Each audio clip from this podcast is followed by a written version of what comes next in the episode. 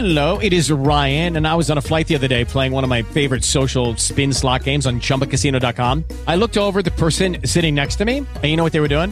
They were also playing Chumba Casino. Coincidence? I think not. Everybody's loving having fun with it. Chumba Casino's home to hundreds of casino-style games that you can play for free anytime, anywhere, even at 30,000 feet. So sign up now at ChumbaCasino.com to claim your free welcome bonus. That's ChumbaCasino.com and live the Chumba life. No purchase necessary. VGW Group. Void where prohibited by law. See terms and conditions. 18+. Welcome, everybody. Welcome back to the Razzball Fantasy Hockey Podcast. This is Reed, joined by Viz, as always. Viz, it is the best time of the year. We are still 2 weeks out of the NFL draft. I'm just kidding. But no, we actually are 2 weeks out of the NFL draft, so everyone's going to shoot themselves trying to read Mel Kiper's garbage mock draft, which you can't read because it's insider protected and no one's paying for the insider subscription on ESPN. But let's get to the important part that makes this the best time of the year, and that is the hockey playoffs are here. The NHL playoffs are here. I'm pumped. It is must-watch television. Hopefully you have the Golf Channel, because you're gonna because a couple of Game 4s are gonna be on the fucking Golf Channel this year. Nice move, NBC. Nice move. All right, so Viz, let's get right to it. Before the season started, our playoff. Do you have written down our Stanley Cup? No, I don't. I mean, my prediction was Calgary and Tampa. Whoops. I feel still pretty good about Tampa. Not to spoil our picks here, but despite them not playing as well down the stretch, I still feel pretty strongly about them. Yeah, I don't know what series you want to start with. We'll just work our way through all of them. Yeah, let's get the ones that we probably don't have to touch too much on out of the way, I think. Let's start with Nashville, Chicago. Colorado? Oh, Colorado, sorry. yeah, sorry, Chicago isn't in the playoffs this year. Nashville, Colorado. Listen, it's actually incredible that Colorado made the playoffs after I think they had 47 points last year. They were historically bad, and Nathan McKinnon is 1A in my MVP ballot right now. I don't have a vote in it, unfortunately. And they get the beauty of matching up with Nashville, who is the best team in the league. I expect this to be at most a 5-game series. I expect Nashville to win. I think there's too much depth up front for Colorado to handle. I don't completely trust Jonathan Bernier in the postseason, mainly because we don't have any track record of him in the postseason to really work off of, or at least anything credible to work off of. And I think, again, Nashville's blue line is, once again, the best in the league. It seems like they have the deepest forward group and the best and the deepest blue line group. And Pekka Rinne and UC Saros have been next level good this year. So, yeah, I'd also be surprised if it goes more than 5 games. I mean, it doesn't take anything away from Colorado. It's a remarkable year, but I mean, you have McKinnon, and then, you have Barrie on the blue line, and after that, it already gets kind of tough. I mean, if I'm them, I think you have to play Barrie about 30 minutes a game, and it's not like he's God's gift or anything, but he's very good. The one spot Colorado could maybe do something is on special teams. Last 25 games, they're at 28% on the power play. 82% on the penalty kill, which was second in the league in the power play, 7th on the penalty kill.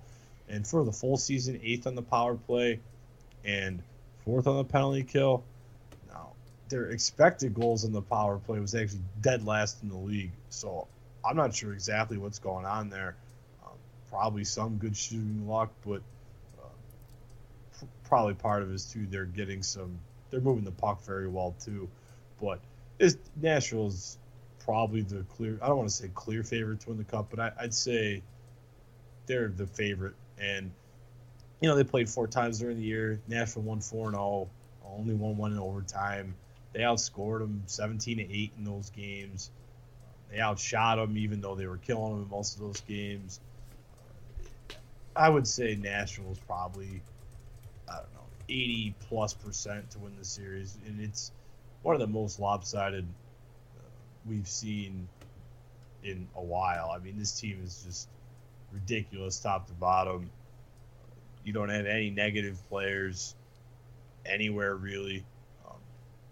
Maybe Yemelin or something, but it's someone who's going to be playing 10 minutes or less. I just think the depth is going to be too much for Colorado to handle unless, McKinnon just goes nuts. The problem with that is Nashville doesn't even need to really match up with them. They can just throw so many different bodies at them. It's almost going to be impossible for McKinnon to have a good matchup. Yeah, that's why I like Nashville very, very much so. Yeah, I mean, I think this is the most lopsided. I mean, I think New Jersey's pretty lopsided too with Tampa, or Tampa being the favorite, but I think this is on a little bit of another level just because Varlamov's the type of guy who can get really hot, and Bernier did have a stretch this year, but I have a tough time believing in him, and no Eric Johnson either. I mean, they're going to need so much to happen.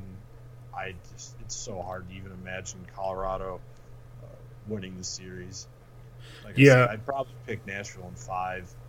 I generally don't like picking sweeps, but I could definitely see this being a sweep. Yeah, I could definitely see it being a sweep too. And by the way, it would not be a fit. This Colorado is just playing with house money. As soon as they got 70 points on the season, they were playing with house money, in my mind.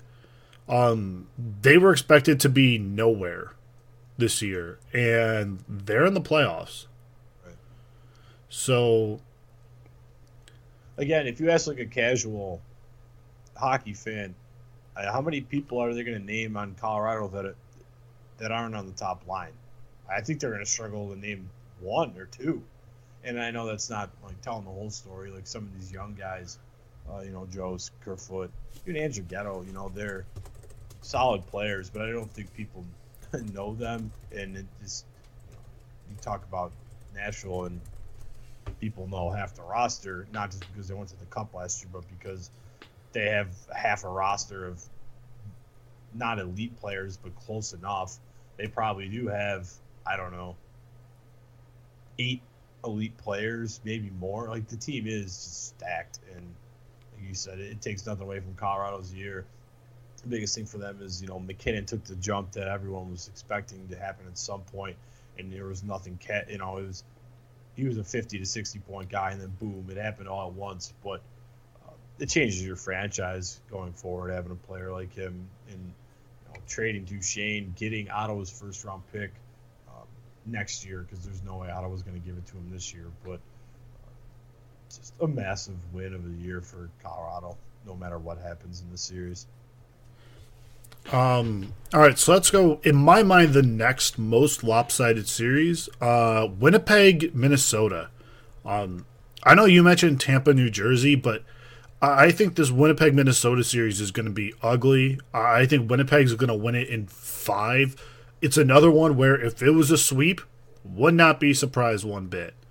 Winnipeg is deep. They have the deepest forward group in the NHL. They have arguably the best forward group in the NHL. They've been getting outstanding goaltending from Connor Hellebuyck. They have very, very good serviceable defensemen on the blue line, and Mark Scheifele and Blake Wheeler can take over a series at any time, and Patrick Laine's still there. Right. The Finnish Ovechkin. So, and the big one, the reason why I think this is, I would normally say it's a 6-game series that Winnipeg would win. The reason I'm at like 4.5, 5 games at most is Ryan Suter's out. He logs like 29 minutes a game for Minnesota. That's a lot of ice time. And Jared Spurgeon is not 100% healthy.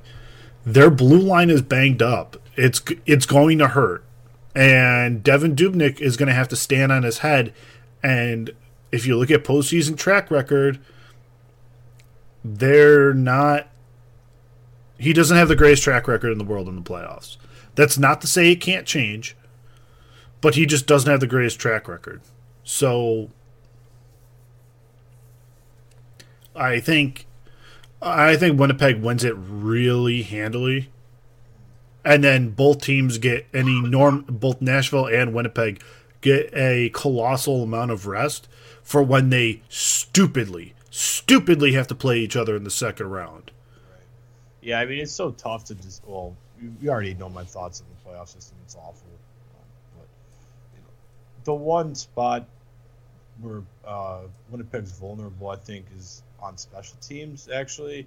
Like, their penalty kill finished ninth on the season, but they're actually dead last in expected goals against, and you know they kind of showed the last 25 games they were at 79%.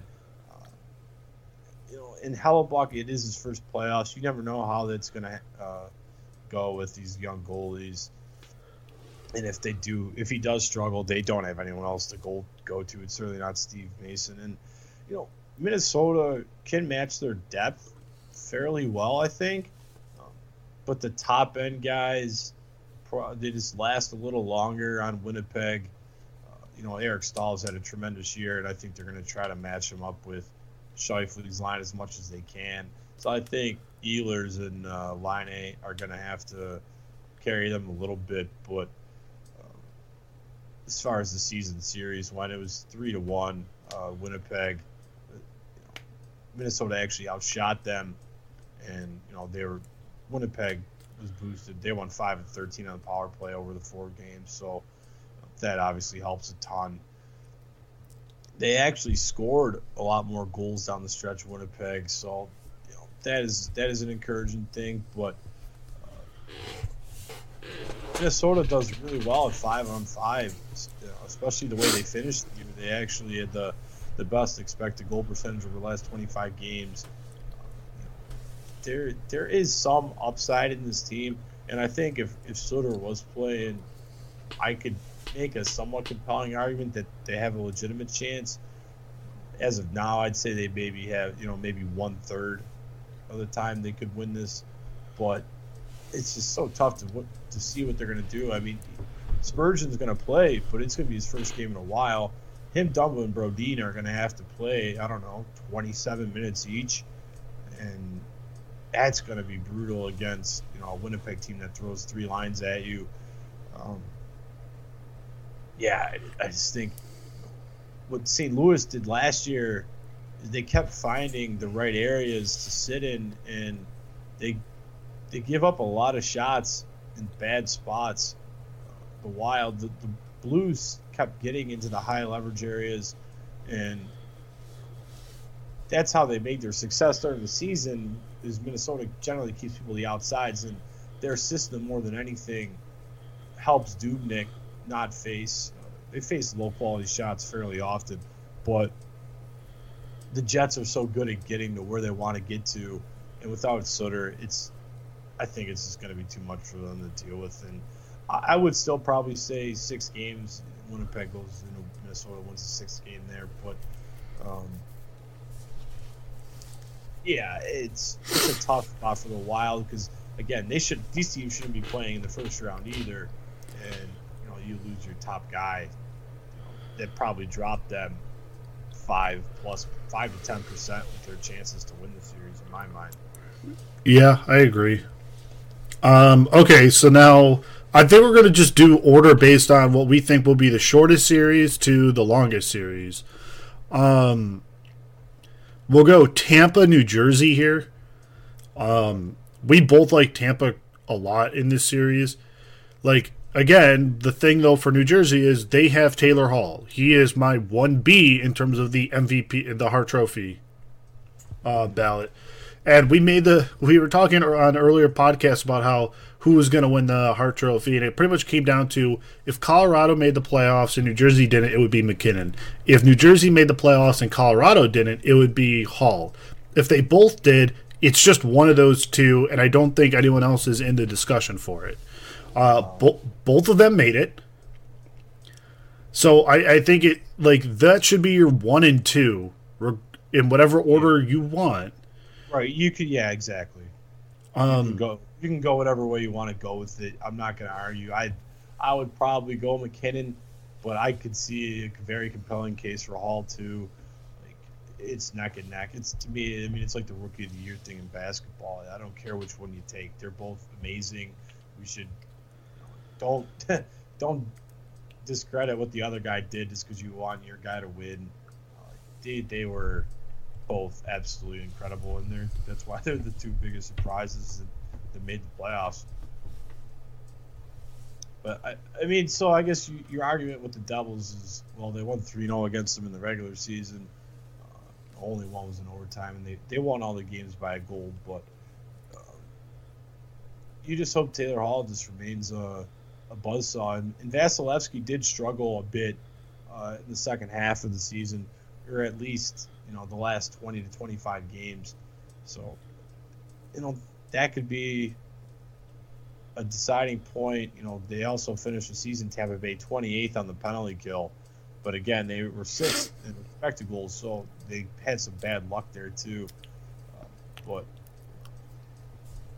the Devils had two top 10 units, so I think that's where your hope is if you're a fan of the Devils, is you just somehow get a bunch of power plays. Hope that your penalty kill could somewhat limit this power play, which I have my doubts on because Tampa's power play is ridiculous. Again, it's like with Colorado, when Hall's not on the ice, I just think they're going to get rolled. It's a simplistic way, but I mean, that's all it really takes for me to think about this. Like, I don't know how they're going to try to match up people, what they're going to do, but I think this one I kind of have a tough time seeing going past 5 games too. I feel pretty strong. Devils will win one game. It'll be a 5-game series, but it's hard to see anything more than that in my mind. Yeah, I agree. I expect Tampa's power play to just be disgusting. It is disgusting. I expect it to continue that way. Vasilevskiy did struggle towards the end of the season, but and I'll say this about New Jersey. Same thing we said about Colorado. This team was expected, to finish dead last in the East. Like, no one predicted them to do anything this year. As soon as Nico Hischier played well and they got, 80 points, it was considered a massive success for the season. They're in the playoffs. They had 97 points this year. Like, that is a huge success for a season for them. I'll say this. They don't have a lot of big – they have – outside of Taylor Hall, they really don't have too many big-name players. In fact, they have, none. Outside of Hischier, he was just the only reason he's a big name player is because he was the first overall pick. Right. I mean, draft. those two and Paul Murray are very good, and after that, it's just such a drop off to whoever you think the next best guy is right now. I don't know if it's Patrick Roon. I don't know. I mean, Gradner's been really bad there. I don't know who you put as their fourth best forward. It drops off harder than it does in Colorado, and that's would be your argument of why Hall should win MVP over McKinnon. So when I look at Nashville or New Jersey, and I've said this multiple times, they play with speed. That's a team that still likes to get up and go, and it could be a very high-scoring series. I almost expect it to be a high-scoring series, almost. Bet the over on most of the games because I still expect Taylor Hall to get his. He's just that dynamic of a scorer and a player that he'll still get his. The problem is the rest of the team, he can't be on the ice for 45 minutes of this game. It's going to be a problem when he's not on the ice. I expect him to get 22 minutes of ice time a game.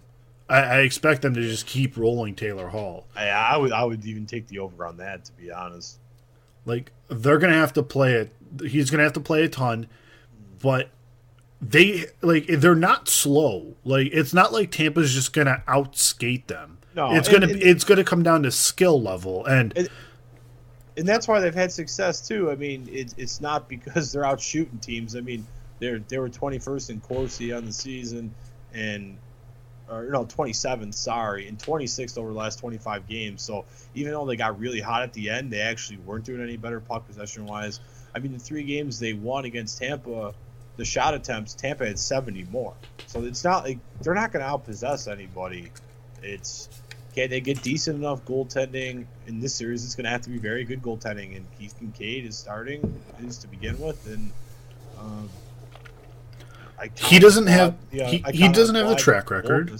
No, exactly, but I think he has been better than Schneider, at least the last month or two. It's not even close. So yes, I kind of applaud Heinz for going with him, and yeah, you just have to hope that you can sneak a few breakaways. Like if Girardi and Coburn both play, there's your liability. You hope that whoever's out there, Grabner, Wood, someone else, can sneak a breakaway and score it and just turn the game that way. I suspect there will be one game that Tampa just dominates at even strength, but the Devils find a way to win it. Like again, same as Colorado, and I keep lumping the two together, but they're in a very similar spot. Be happy with how your seasons went. Be encouraged, Hischier didn't light the world on fire, but he had over 50 points, and you could see an easy progression into him going into another level next year. And, you have a ton of cap space. You just hope to plug, a few more holes with your young guys. You need another defenseman for sure. The Vatanen trade has worked out, I think, very well. He's played great. But yeah, losing to Tampa is no insult. I mean, for over half the year, they looked like the prohibitive favorite, and they still deserve to be mentioned and among the elite. Yes, I agree. Let's go to the next series, which will probably be not the longest in the world.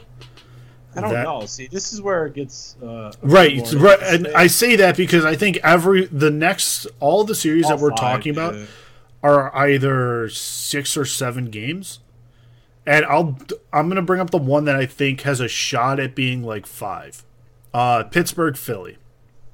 Yeah, that's fair. I think is the next one on our list here. Now talk about wanting to bet the over.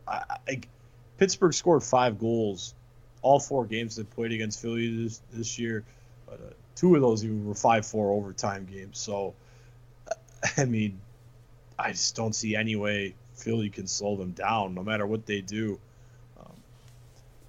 You have an awful penalty kill.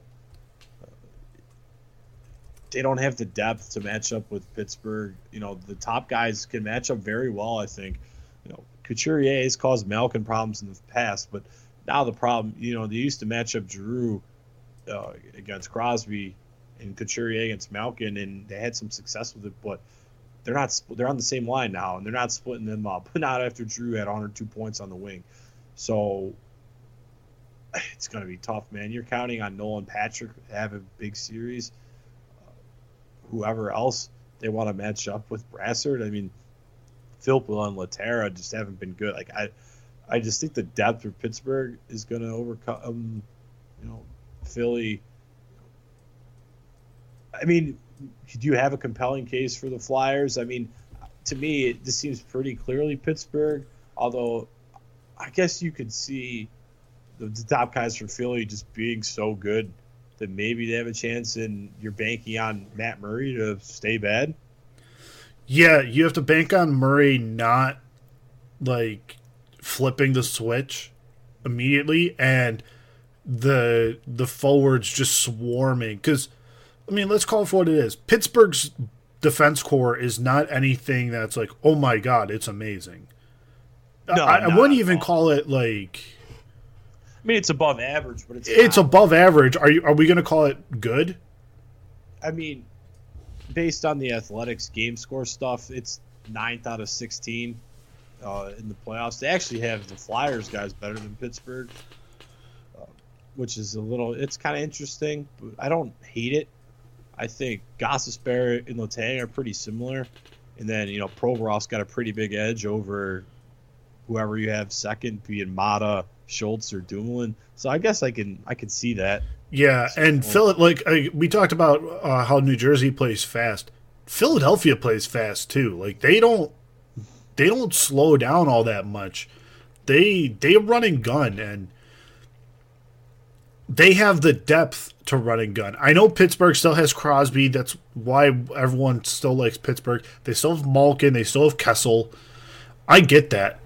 To me, it's going to come down to, does Pittsburgh get the same like secondary scoring that they've gotten the past 2 years? Right. And I think they will, but not in a way that says, okay, they're going to win the cup. I think they're going to be in a tough. If Pittsburgh wins this series, they'd have to play Columbus or Washington. I almost like the winner of that series to beat Pittsburgh in the second round. And it wouldn't shock me. I mean, we were both saying, really, like usually Pittsburgh can beat you based on their top end guys, but I don't think they could do that here. I mean, I'd say Crosby, Malkin, Kessel, Letang isn't really much better, not this year at least, than Couturier, Giroux, Voracek, Gostisbehere. So, if I'm Philly, I'm okay with if I can break even at even strength with those guys, and I just hope that our power play runs hotter than theirs. Again, you can have next to zero faith in the goalies. I mean, that's part of the reason why I think this is going to be a high-scoring series, too. It's going to be a great series to watch. Yeah, for sure. I mean, that's the first game tonight, and that'll be great. I mean, as far as goaltenders go in the playoffs, is there anyone? I mean, these might be the two worst the way they play. I mean, Bernier and Kincaid obviously belong in the discussion, too. But I mean, Matt Murray is falling off so hard, and I mean, Brian Elliott is just whatever. I wouldn't be surprised if he gets pulled at some point. Actually, maybe think of a different question. I mean, how many backup goalies do you think we're going to see in this playoffs? Because I really think the number is going to be in double digits at least once.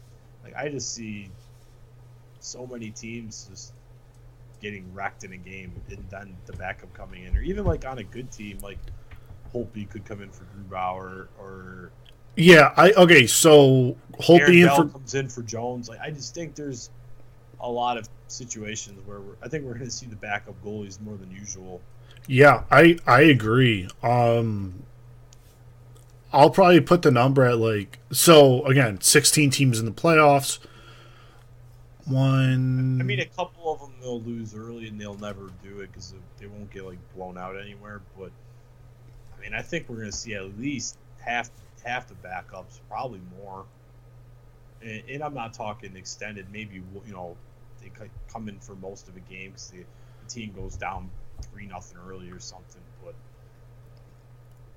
yeah, I don't know. I think basing off how this regular season's gone with so many goals, I think you're going to stumble into some games where teams are just getting blown out of the water. You're like, if Tampa goes up 4-0 on New Jersey in the end of the first period or early second in a game, we're probably going to see Schneider, and God forbid, Nashville. You have Saros, so it wouldn't be surprising if they gave him some time at some point too. Like, I don't know, it's just a gut feeling on my end, but I'm hoping the playoffs are like this regular season where it's called proper or is close to properly, so we get a lot of power plays and the goals stay up.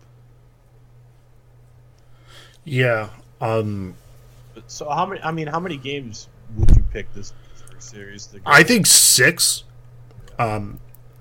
I think the games in Philadelphia are going to be tough for Pittsburgh. I think Pittsburgh will probably win the first 2. Then Philly wins game 3. Pittsburgh wins game 4. Then Philly wins game 5, and Pittsburgh wins game 6. That's kind of how I see this going. Yeah, I don't know. I might honestly go with the 5, but I don't feel strongly about it. I mean, that's why I said it has the potential to go 5, but I think it still will go 6. I think Philadelphia has been playing really well the past 2 months to where they could ride it in. Pittsburgh's also been playing really well, but Yeah, I mean, I think they deserve some credit for playing well defensively, even though they don't really have good goaltending.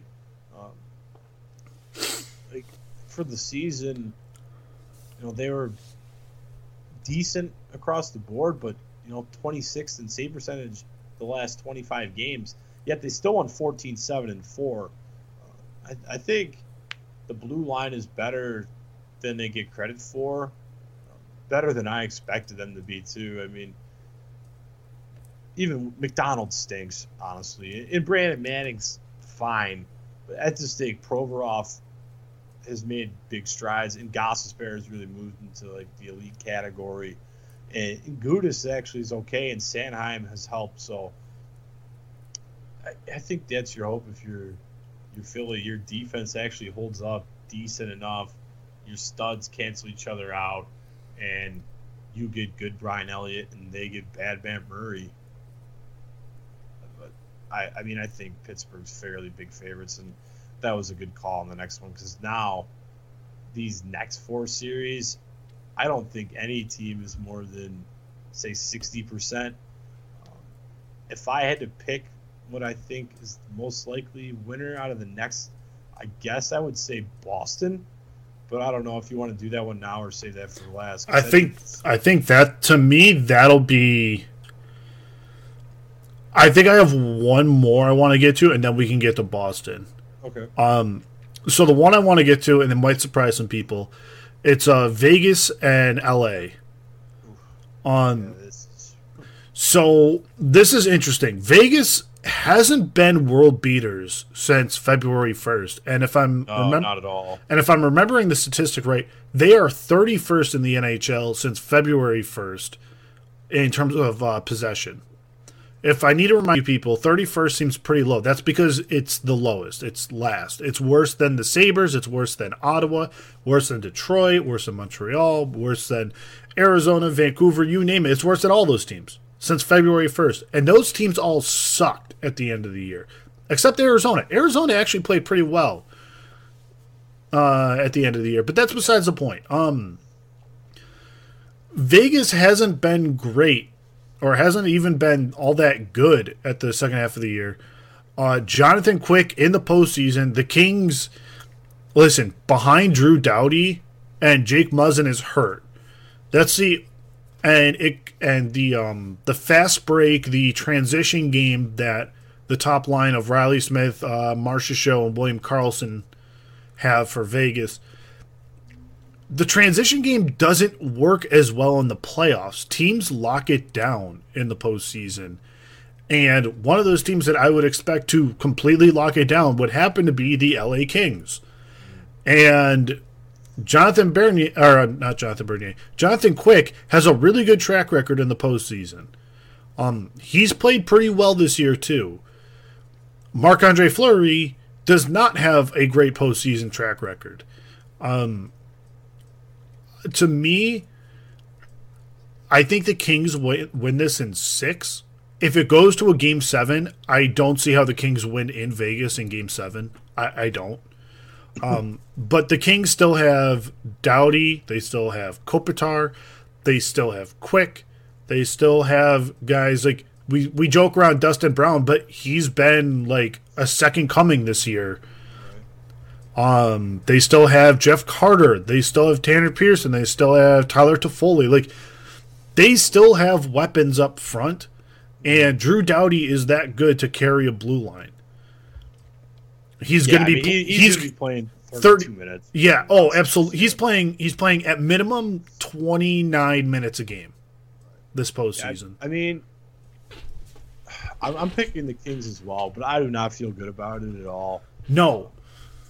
So, both these teams honestly sucked down the stretch. Now their records weren't so bad. Last 25 games, Vegas 13-9-3, the Kings 15-7-3. Sorry, but in terms expected goals for, Kings were second last, 30th. The Vegas was 27th. You know, percentage wise, 23rd and 28th.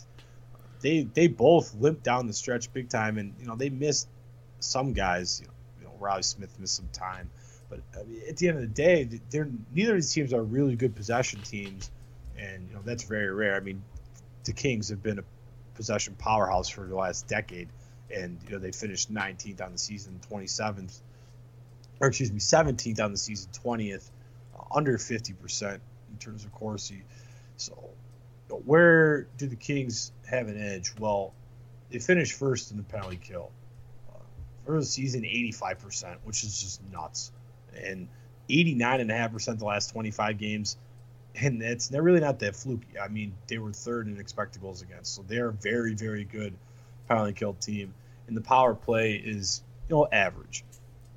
Where Vegas is probably a little above average in both, but not too great. Now, the good news for them is LA took way more penalties than they had power plays, where Vegas was plus. So if you can keep generating power plays, even against the Kings' great penalty kill, you're going to score some eventually.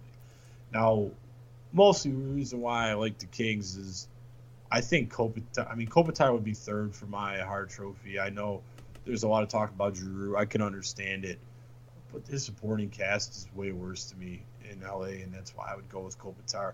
I feel like his line is going to neutralize the Marcia Show, Carlson, Smith. And once you get past those guys, whatever combination of Hala, Tuck, Neal, and Perron they want to go with for the second line, I don't know. I like Carter, Pearson, Toffoli's chances of beating them or at least breaking even. And they're just going to have Doughty out there so much. I don't want to say they've been there before, but they have. I think the goaltending is about even, but I also think there's way more of a chance that Fleury falls on his face than Quick. Again, I don't feel great about this one at all. I think this is pretty close to 50-50. I think the Golden Knights do have an advantage when Doughty's not on the ice. I feel pretty good about Miller, Theodore, Schmidt, and McNabb as my top four. I don't feel good about anyone past Doughty and Muzzin. I don't feel good about Forbert. I don't feel good about Alec Martinez. I don't feel good about Phaneuf. Not in these specific matchups when there's so much speed on the opposite sides, especially on Vegas' side. So I don't know. I'm still having a tough time buying in to Vegas over the last 2 months. I mean, I know they've been so far in front that they didn't have to push, but the underlying numbers were there to be in the first half of the season, and now they're not, and it worries me a bit. And I've never trusted Fleury, and I have a hard time doing so still, even though he had a great year. Yeah, it'll be an interesting series. I think there's just a level of experience that will play out here in the long run. I can't. The thing is, I think a lot of people would slightly. I think more people are going to pick the Kings than not. Maybe that's wrong. I mean, I think Vegas probably is a slight favorite, actually. Having home ice, and their home ice is going to be absolutely insane. But I don't know. This is a matchup. It's so tough for me to see either of these teams making a run, honestly. The problems have been there for the last few months. And I really have no clue in the Ducks-Sharks series. I flip-flopped in my mind a couple times. I feel like whoever does win that series is probably going to make the Final Four and play Nashville or Winnipeg. Yeah, I agree. Okay, so the next series that probably will be the least closest. We have three left, right? Yeah. We have Capitals, Blue Jackets, Sharks, Ducks, as mentioned, and then Bruins, Maple Leafs. Okay, so we're going to go Bruins, Maple Leafs here, and I know that a lot of our listeners probably are the most interested in this one. This is the best matchup. It's the best matchup in terms of points and seeding itself, in terms of they're the two best teams that play each other in the first round. Yes, I mean, to me, I'm saying I think the top tier is Nashville, Winnipeg. I could see putting Boston and Tampa with them too, and in Toronto would be right behind them with Pittsburgh probably. So I mean, this should be high scoring as well. You look at these teams, and I mean, my God, Toronto's power play is absolutely disgusting. Last 25 games, 36.5% on the season, 25%. Number one in expected goals for on the power play. It's not really a fluke. I mean, the forwards' depth on Toronto is where you can see their edge. I know the top line is absolutely loaded for Boston, and that's probably why I'm going to end up picking them. But once you, if Matthews, no matter who he's with, can do a decent job, come close to breaking even against the Bergeron line, you can see the edge with Kadri, JVR, Bozak coming through a little bit. Anderson was awesome in the playoffs last year against Washington. You know, Tuukka Rask has had his ups and downs before. But for me, I'm leaning Boston because that top line is just so amazing. Their power play is very good in its own right. And I don't really trust Toronto's defense to limit the good shots, you know, the high quality, highly, you know, in the slot shots. I think Boston will be able to get to their spots, and as good as the Leafs top line generally is, the Boston line has been the best line in hockey. In all honesty, like, could we? I mean, we could just mention quick, like, how bad was that Boston loss on Sunday when Florida had nothing to play for? That's awful. Like, not first off, you get to play Toronto instead of New Jersey, which is brutal. But then if you do win, you give up home ice against Tampa. That's just brutal. But I expect a very close series, you know, in terms of goals. I don't expect many blowouts. The Leafs have had Boston's number this year. They are a very good team. Like I said, it really is a shame that they have to play each other already. But I'll let you go now because I've been rambling for a little bit. But this, yeah, it's really just they have more depth on the blue line, I think, and their top guys are just as good as Toronto's. And I mean, that top line is just ridiculous. I can't get over how good that line has been this year when all three of them were healthy. Yeah, I don't. That's going to be tough for Toronto if they. Toronto is the biggest loser in this playoff format. I think we can agree on that. Yeah, there's no way around it. I mean, Minnesota takes a beating too, but you know, Minnesota without Sutter, it's like that's probably what they deserve. You know what I mean? If their team was healthy, that would be it's a brutal beat for Minnesota too, but Toronto especially. Yeah, that's so hard for Toronto. Like, Boston's such a tough matchup. I almost expect this to go to 7 games. It to me that like this is these will be must-watch games. Oh yeah. And thankfully none of them are on the Golf Channel. I do think Toronto absolutely has a shot in this series. And it just comes down to, can they exploit when Zdeno Chara's on the ice, and can they just skate around him? The problem is Boston will just have Charlie McAvoy back there, or some other defenseman that actually has speed to cover for him. Yeah, Crew's probably their best guy. Yeah, they'll have somebody else back there to match the speed. And Bergeron, Marchand, and Pasternak are so good that, to me, Toronto's defense, I don't think has the answer for them.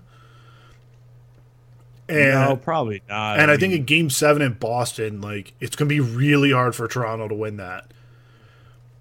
But so I like Boston in 7. Like, I do think it goes to a Game 7. To me, this is the problem with putting this one here is this and then the next two matchups we'll talk about, to me, are all like Game 7 written all over it. Yeah, I mean, I'd probably say Boston in 6, but I don't feel good about that. You know, I've been picking too many matchups probably that the team closes it on the road. Like I do want to say, like I talked about, you know, Toronto's depth, you know, that's where they could try to find an edge. It's not like Boston has bad depth. I mean, you got Backes, Nash, Krejci, Heinen, DeBrusque, Donato, like Their depth is very good too, but I just think, you know, if you're Toronto, you realistically, you can't expect to come out ahead with Matthews. Assuming Matthews matches up against Bergeron, you really can't expect to win that matchup. You got to come as close to breaking even as you can.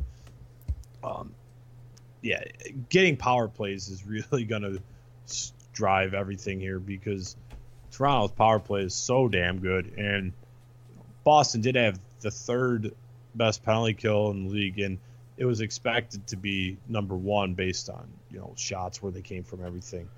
But at the same time, you know, Toronto's power play is so damn good that it might not even matter how good your penalty kill is. You know, who does win that battle between power? You know, who gets more power plays? Because, you know, Boston was fourth on the season. They were fourth over the last 25 games too. So, you know, they're clicking on both special teams units. It's just a very good all-around team. Do you think Anderson has an edge over Rask? I do a little bit, actually. I think Anderson had a very, very good year. Like, there was that stretch in the first half of the year, especially when Matthews was out, that they weren't playing well, and Anderson was really stealing a bunch of games for them. Yeah. Frederick Anderson versus Tuukka Rask. I give the edge to Rask, but not by as much as I think people think. It's going to be a really close series. I think it goes 7. You think Boston 6, but like, yeah, I don't feel strongly about it. It's hard to be completely confident in it. I just think a game 7 in Boston, like. And again, no matter what dirty shit Marchand does, because let's call for what it is, there will be at least one play this postseason where Marchand does something incredibly dirty, and the NHL won't suspend him. No, probably not. The only way it works is if they somehow suspend him for a game, then all of a sudden this series is turned on its head. Right. Yeah, for sure. I mean, a month ago I would have felt really strongly about Boston, but, you know, the way Toronto finished... You know, they finished 16-7-2, so I'm going back even further. But over that stretch, they didn't get good goaltending. I'm looking. I just had it. Since the trade deadline, Anderson had an .896 save percentage. I expected him to be better, but they were still winning, even though that was the case. And, you know, Tuukka Rask was a .908 after the trade deadline. So, you know, if that holds, we're talking about another series that's going to have a ton of goals. I think we're going to see that anyway. But, Boston is pretty good at shutting things down and slowing down the game if they can. So, I mean, Hot Anderson is capable of stealing the series. The Toronto team was very overmatched last year against Washington, and he got them to 6, and they were very close to winning a couple of the other games. So, you know, that would be your hope as a Toronto fan. Again, you got screwed with the format. Boston got screwed. Tampa got screwed that they got to play one of you in the next round. Again, hopefully two of the biggest markets getting screwed will actually lead to the NHL changing their format because it's just so bad. Yeah. All right, so the next series in terms of close... Like, these next two are going Game 7, I think. I do too. I mean, I think a lot of people like the Ducks more than I do against the Sharks. So let's do that one now just because you already mentioned it. Sharks, Ducks, classic Pacific Division playoff matchup. It's going to be ugly. It's going to be physical. We're going to have, at best, inconsistent goaltending, I think. Well, that's the thing. Like, a lot of people, you know, John Gibson's been really damn good this year, and a lot of the problem is he just leaves games. He was missing a lot of time. I think that's where they have their one edge in the series is Gibson. I think he does belong in, like, that elite category with how he's played this year. Actually, based on game score, he's the number one goalie this year, which obviously says a ton. Now, if you look at the matchup, you know, the Sharks won 3-1, but it doesn't really tell you much because the Ducks were a corpse the first half of the year. It's honestly amazing they held on as long as they did. But at the same time, the Sharks are just a very good team. Kane has fit in very well. The Ducks aren't a great possession team. They never have been with Randy Carlyle as their coach. But they have the top-end talent to overcome that. I mean, the studs in this matchup are great. I mean, Raquel has come along. Silverberg, Getzlaf. I mean, I don't even consider Perry and Kessler in the elite category anymore, but they're not far off. And, for the Sharks, Couture had a very good year. Pavelski, obviously, Hurdle, Timo Meier. I mean, there's some nice depth on both of these sides. The blue lines are very stacked, I think, especially, the top three of Lindholm, Mentz, and Montour for Anaheim. Maybe they'll get Fowler back at some point. Brent Burns, obviously, and Vlasic. This is a super interesting series to me.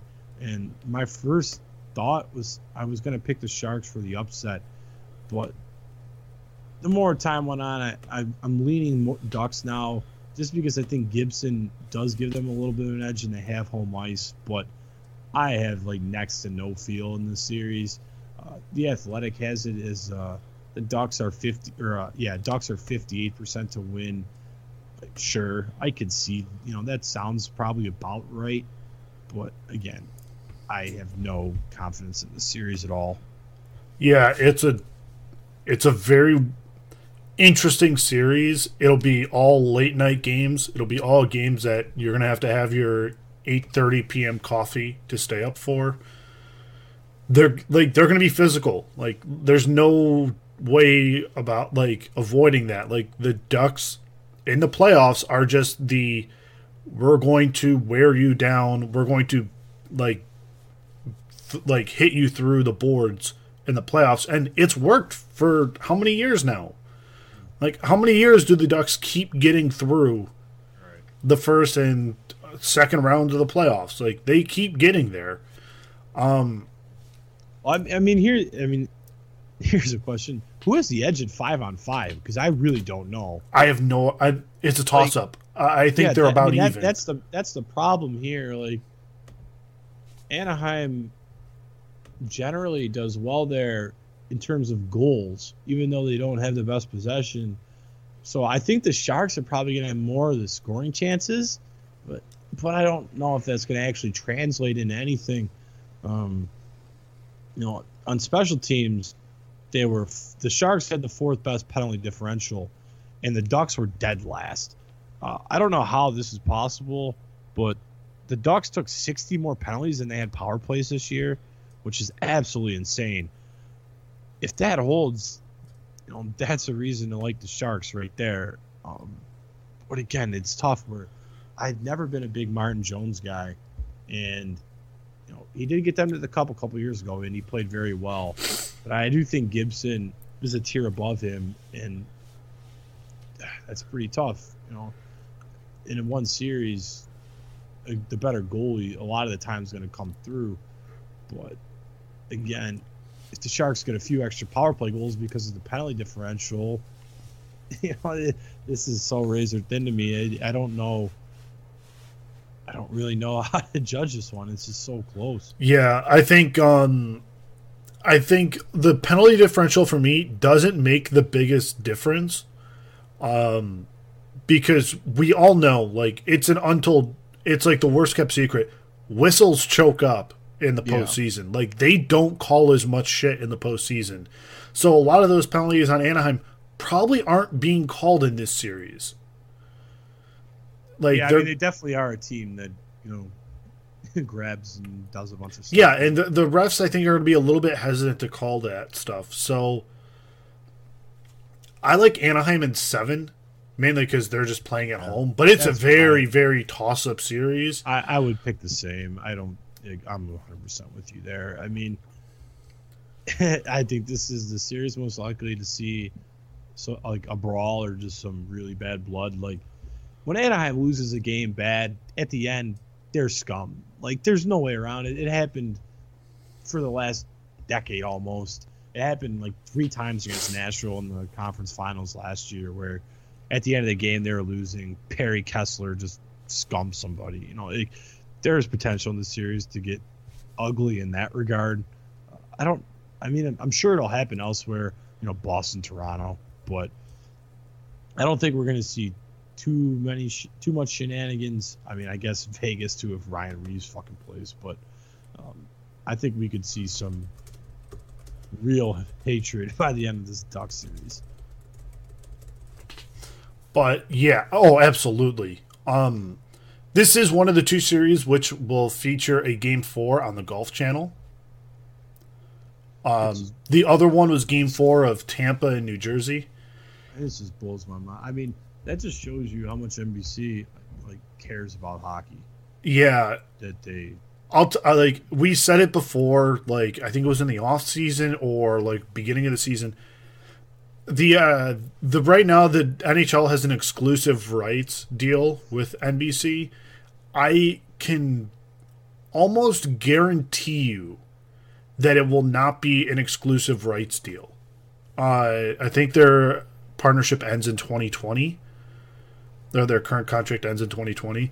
I do not see it being an exclusive rights deal anymore. I don't see. If it is, the owner should just get rid of Bettman immediately. They should have gotten rid of him. Right, they should have done it. There's a million reasons to get rid of Gary Bettman. Not only do I think I'll be honest, I don't even think it gets – if Bettman comes to that agreement, I don't think the owners approve it. Yeah, I don't know. There was an interesting dynamic. Ed Snyder, the late owner of the Flyers, was the chairman, or he had a majority stake in Comcast, if I'm remembering this right.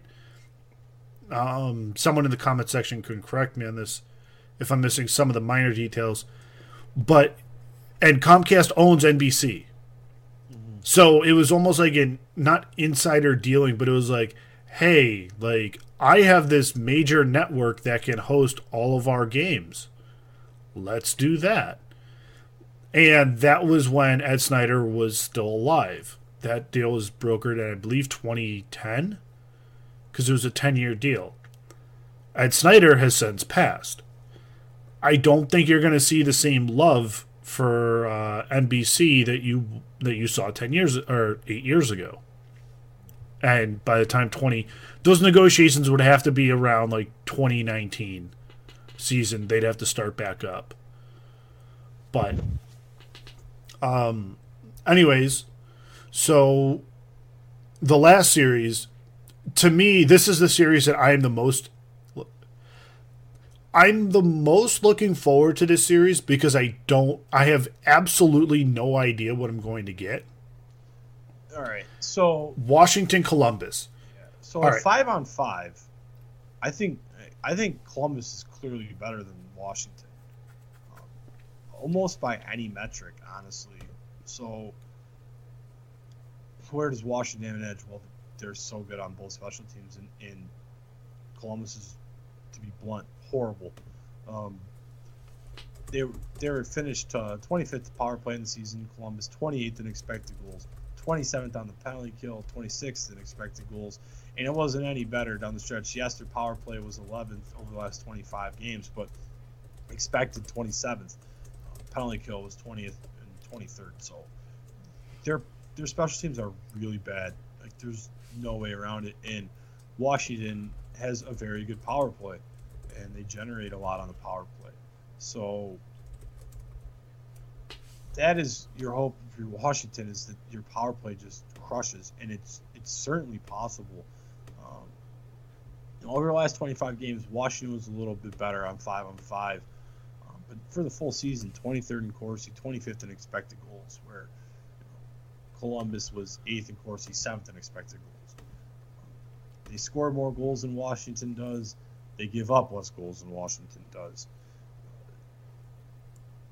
Everything really says at 5-on-5 that Columbus is the much better team, and obviously most of the games played at 5-on-5, so that's a tough thing to make up. But I keep coming back to the power play and just think that there's going to be some games where Washington just goes 2 for 5, and that's really all it's really going to take.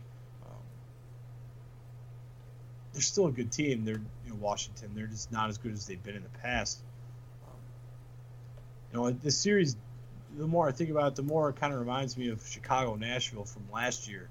And I do think there is some chance that Columbus could be this year's Nashville and make a run. You have that elite top pair. They don't have two pairs like Nashville's, but they have that elite top pair. They have one very good forward or elite forward in Panarin, and then very good depth after that. And you have Bob, who I would take, you know, I know he hasn't had real playoff success. I would probably take him over any other goalie if I had a team against the match. So they have that going for him. I do applaud Trotz's decision to go with Grubauer. He's just had a much better year than Holtby. I mean, I think that's probably worth talking about. I'll let you talk about it, because it was a bit surprising still to see it because of Holtby's track record, but he's just was bad this year. There's no way around it. And I mean, a 907 save percentage after years of being 920, 925. It's just, it's who would have said before the year that Holtby would be benched for the playoffs? I mean, I never would have crossed my mind. Yeah. It's almost like they're just riding the hot goalie. Like, playoff success-wise, in terms of playoff performance, Holtby has actually been better than Bobrovsky. Mm-hmm. Oh, yeah, for sure. Like, everyone says, oh, Washington can't win. Man, it was not about Holtby. Like, Holtby was not the reason Washington has been bounced in the second round in the last 5 years in the playoffs. Like, Holtby has been really good. He's not starting game one. But I just think... I think there's something about this Washington team. I can't put my finger on it. There's just something about this team that just says, like, it's like what San Jose was 2 years ago. Or was it 2 or 3 years ago? When they made the cup? Yeah. It was. It's just this whole, like, everyone thinks that we're done. Like, everyone thinks that we don't have it anymore, that our window's closed. Oh, by the way, here's our run. And Ovechkin has been amazing this year. Backstrom has been very good this year. Kuznetsov is coming into his own. Burakovsky's there. Oshie has actually come back from the dead in this last 2 months. And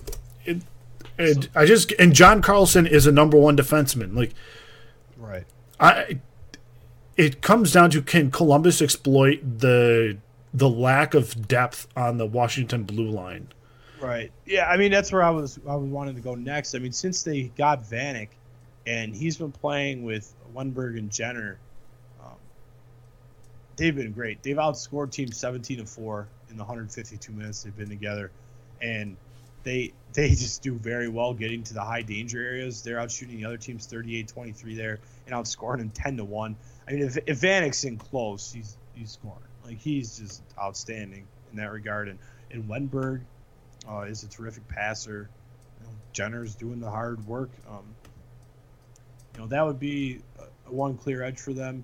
But, you know, again, I talked about Columbus has the edge for sure at even strength, and I stand by that. But they don't have an elite number one center at Columbus, and Washington has two of them, and that is pretty tough for them to deal with.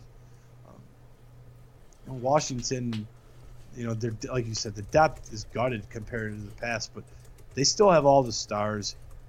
You know, if Oshie gets, you know, stays back on track, you got four studs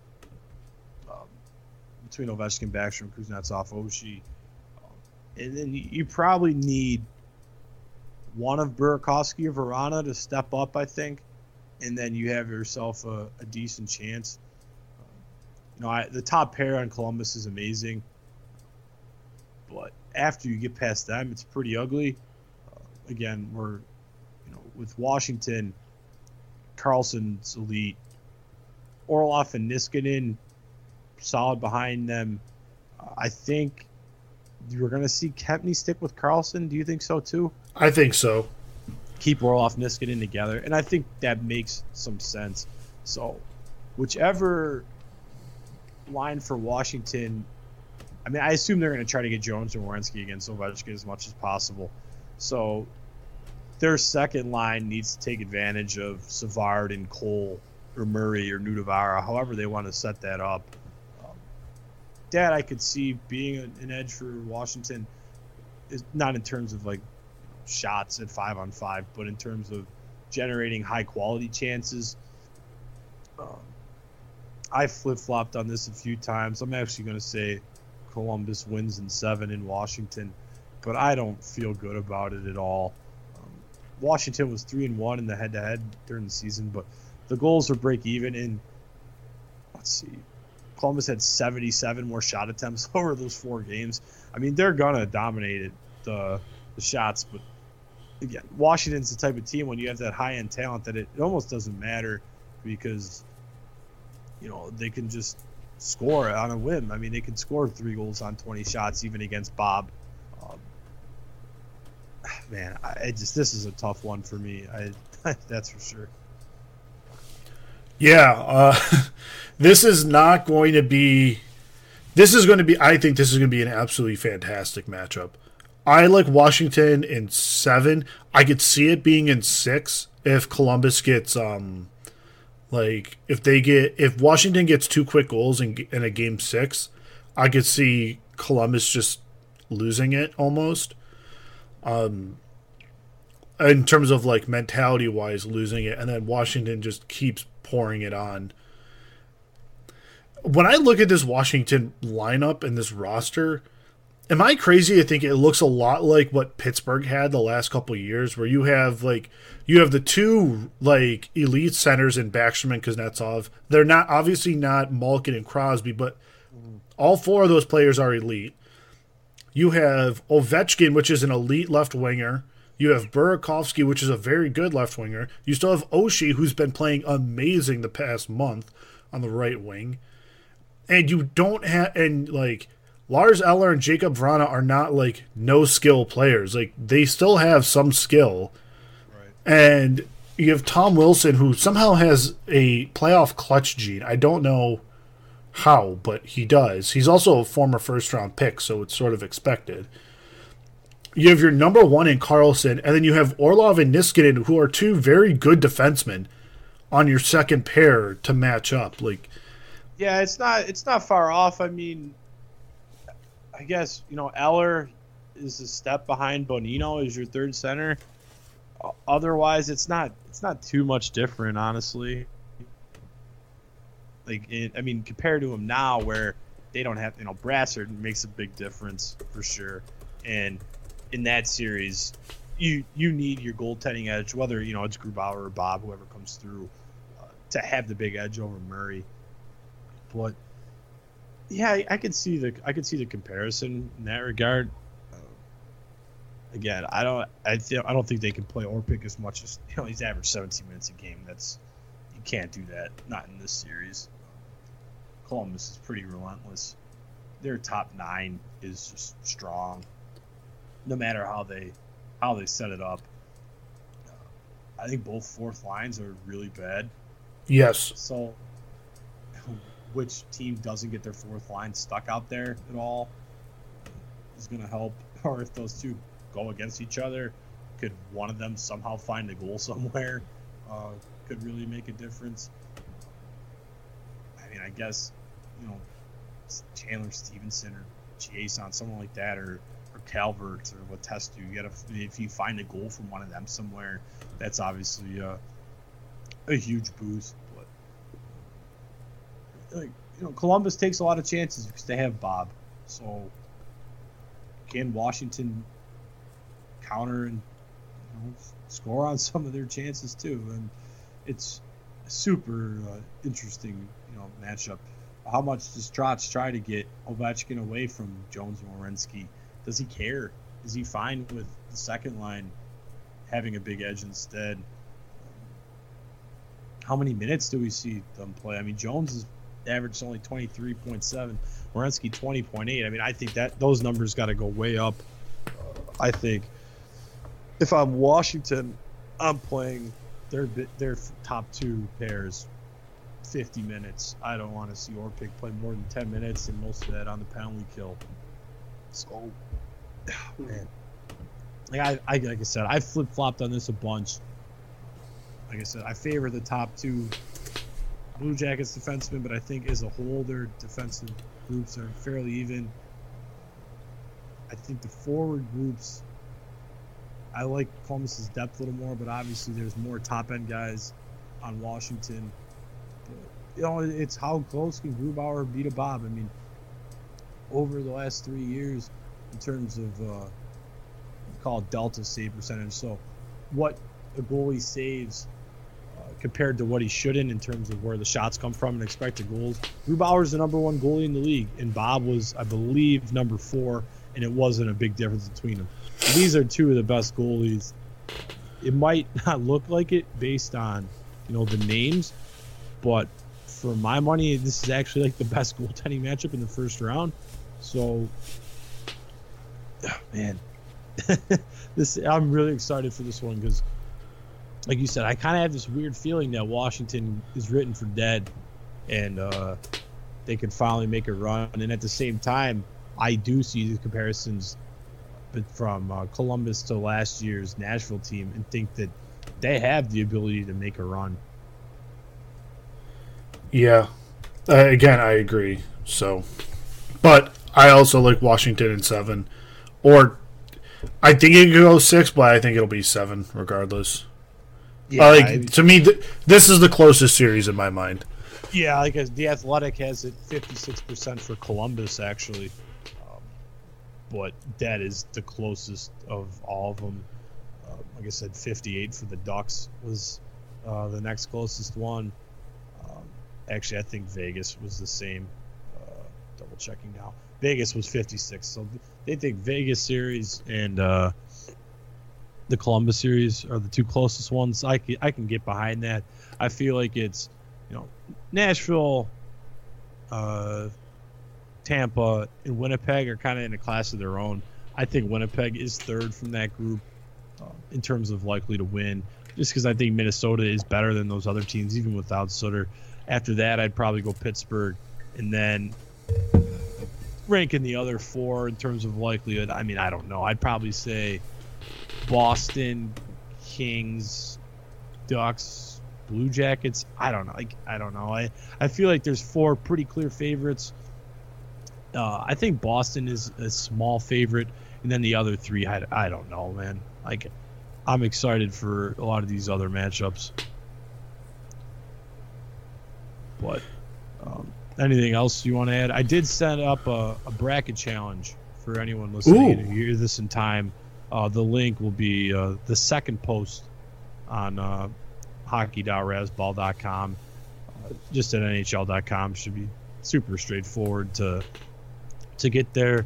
I remember last year, Quick Sycamore won because he picked Penguins. I had Nashville, so it looked like I had a decent chance. So I was the only one who had Nashville making it out of the first round even, and then making the Cup, but not having the Cup winner just doesn't. So, yeah, just like with the NCAA tournament, pretty much the winner is the winner of the bracket absolutely has to get the national champion, right? So, yeah, well, 80% of the time, if not more, unless no one in your pool pick the winner. Yeah, right. But anything else you want to add, Reed, before we wrap this up? No, I think that's it. I don't think we're going to do a 3-point challenge just because there's not enough games and really hard to get 3 points in a game in the playoffs. Like, again, it's a different animal. These are the best playoffs in sports. So, this is coming out on Wednesday. Yeah, I'm putting this up right away. So. Yeah, so Philly-Pittsburgh I think is going to be a great game. I'm not sure I'm going to be able to stay up all the way through Vegas and L.A. because that is late, 10 o'clock start. But yeah, I have to see how things look the first home game in Vegas. It's going to be it's going to be amazing. But, I mean, another side note, quick. Why are there 3 games today and 5 tomorrow? Hey man, it's the NHL. They got it. They got it figured out. 4-4. Because then it's someone has a series where they end up having 2 days off then, and it all gets back. But it's come on, have 4 games a day. This isn't hard. Also, start one of them at 7:30. There's 2 7:00 starts tonight. The Jets game and the Penguins game start at the same time. You start one at 7:30 so that when the one goes to intermission, you can flip over to the other one. Exactly. I mean, and you can avoid Mike Milbury. Oh God, I can't believe that they're actually having him in the booth. I mean, I can't believe it because it's NBC. It's just infuriating. Yep. Reason number about 18 why NBC should lose their exclusive rights or it should not be renewed. I just wish they were as good at hockey as they are with their soccer coverage, but we've talked about that enough. Yeah. So we can wrap this up here. Yeah. That'll be it for us. If you have any comments, please post. Yeah, we'll probably come back in 2 weeks and look at the next round's matchups. Yeah, see how we did in predicting. Yeah, as far as posts go, it's going to be sparingly for me now. I am going to try to put together a way to really top 50. That'll probably be out, I'm going to say, end of next week, so something around April 20th. Look for that to be out. And then throughout the summer, I'll have the occasional sleeper post. I will do a draft recap, a free agency recap. So I'm not going to disappear, but like I said, at this point for the next 4 months, it's going to be more, the occasional podcast, the occasional post. But you can still reach out in the comment section, hockey.razzball.com. I get notified by an email when someone posts, so I'll get that right away. You can find me on Twitter at RazzballViz. You can find Rita at ReedCash with the K17. That's all I got for now. Like I said, we'll plan on being back in probably 2 weeks. Yeah, after the first round's over, we'll take a look, see what happened, see what we got wrong. Right. So probably because they're coin flips. In all honesty. Yeah, when the Devils went in 5, we'll just be like, "What the fuck happened?" How many did we end up picking different? Was it just the Columbus series, or was we both took the Kings? We both took the Ducks. Yeah, so that was it then. Yeah, so we'll see. But, all right, take care, everyone. Take it easy, everybody. With Lucky Land Slots, you can get lucky just about anywhere. Dearly beloved, we are gathered here today to... Has anyone seen the bride and groom? Sorry, we're here. We were getting lucky in the limo and we lost track of time. No, Lucky Land Casino, with cash prizes that add up quicker than a guest registry. In that case, I pronounce you lucky. Play for free at LuckyLandSlots.com. Daily bonuses are waiting. No purchase necessary. Void where prohibited by law. 18+. Terms and conditions apply. See website for details.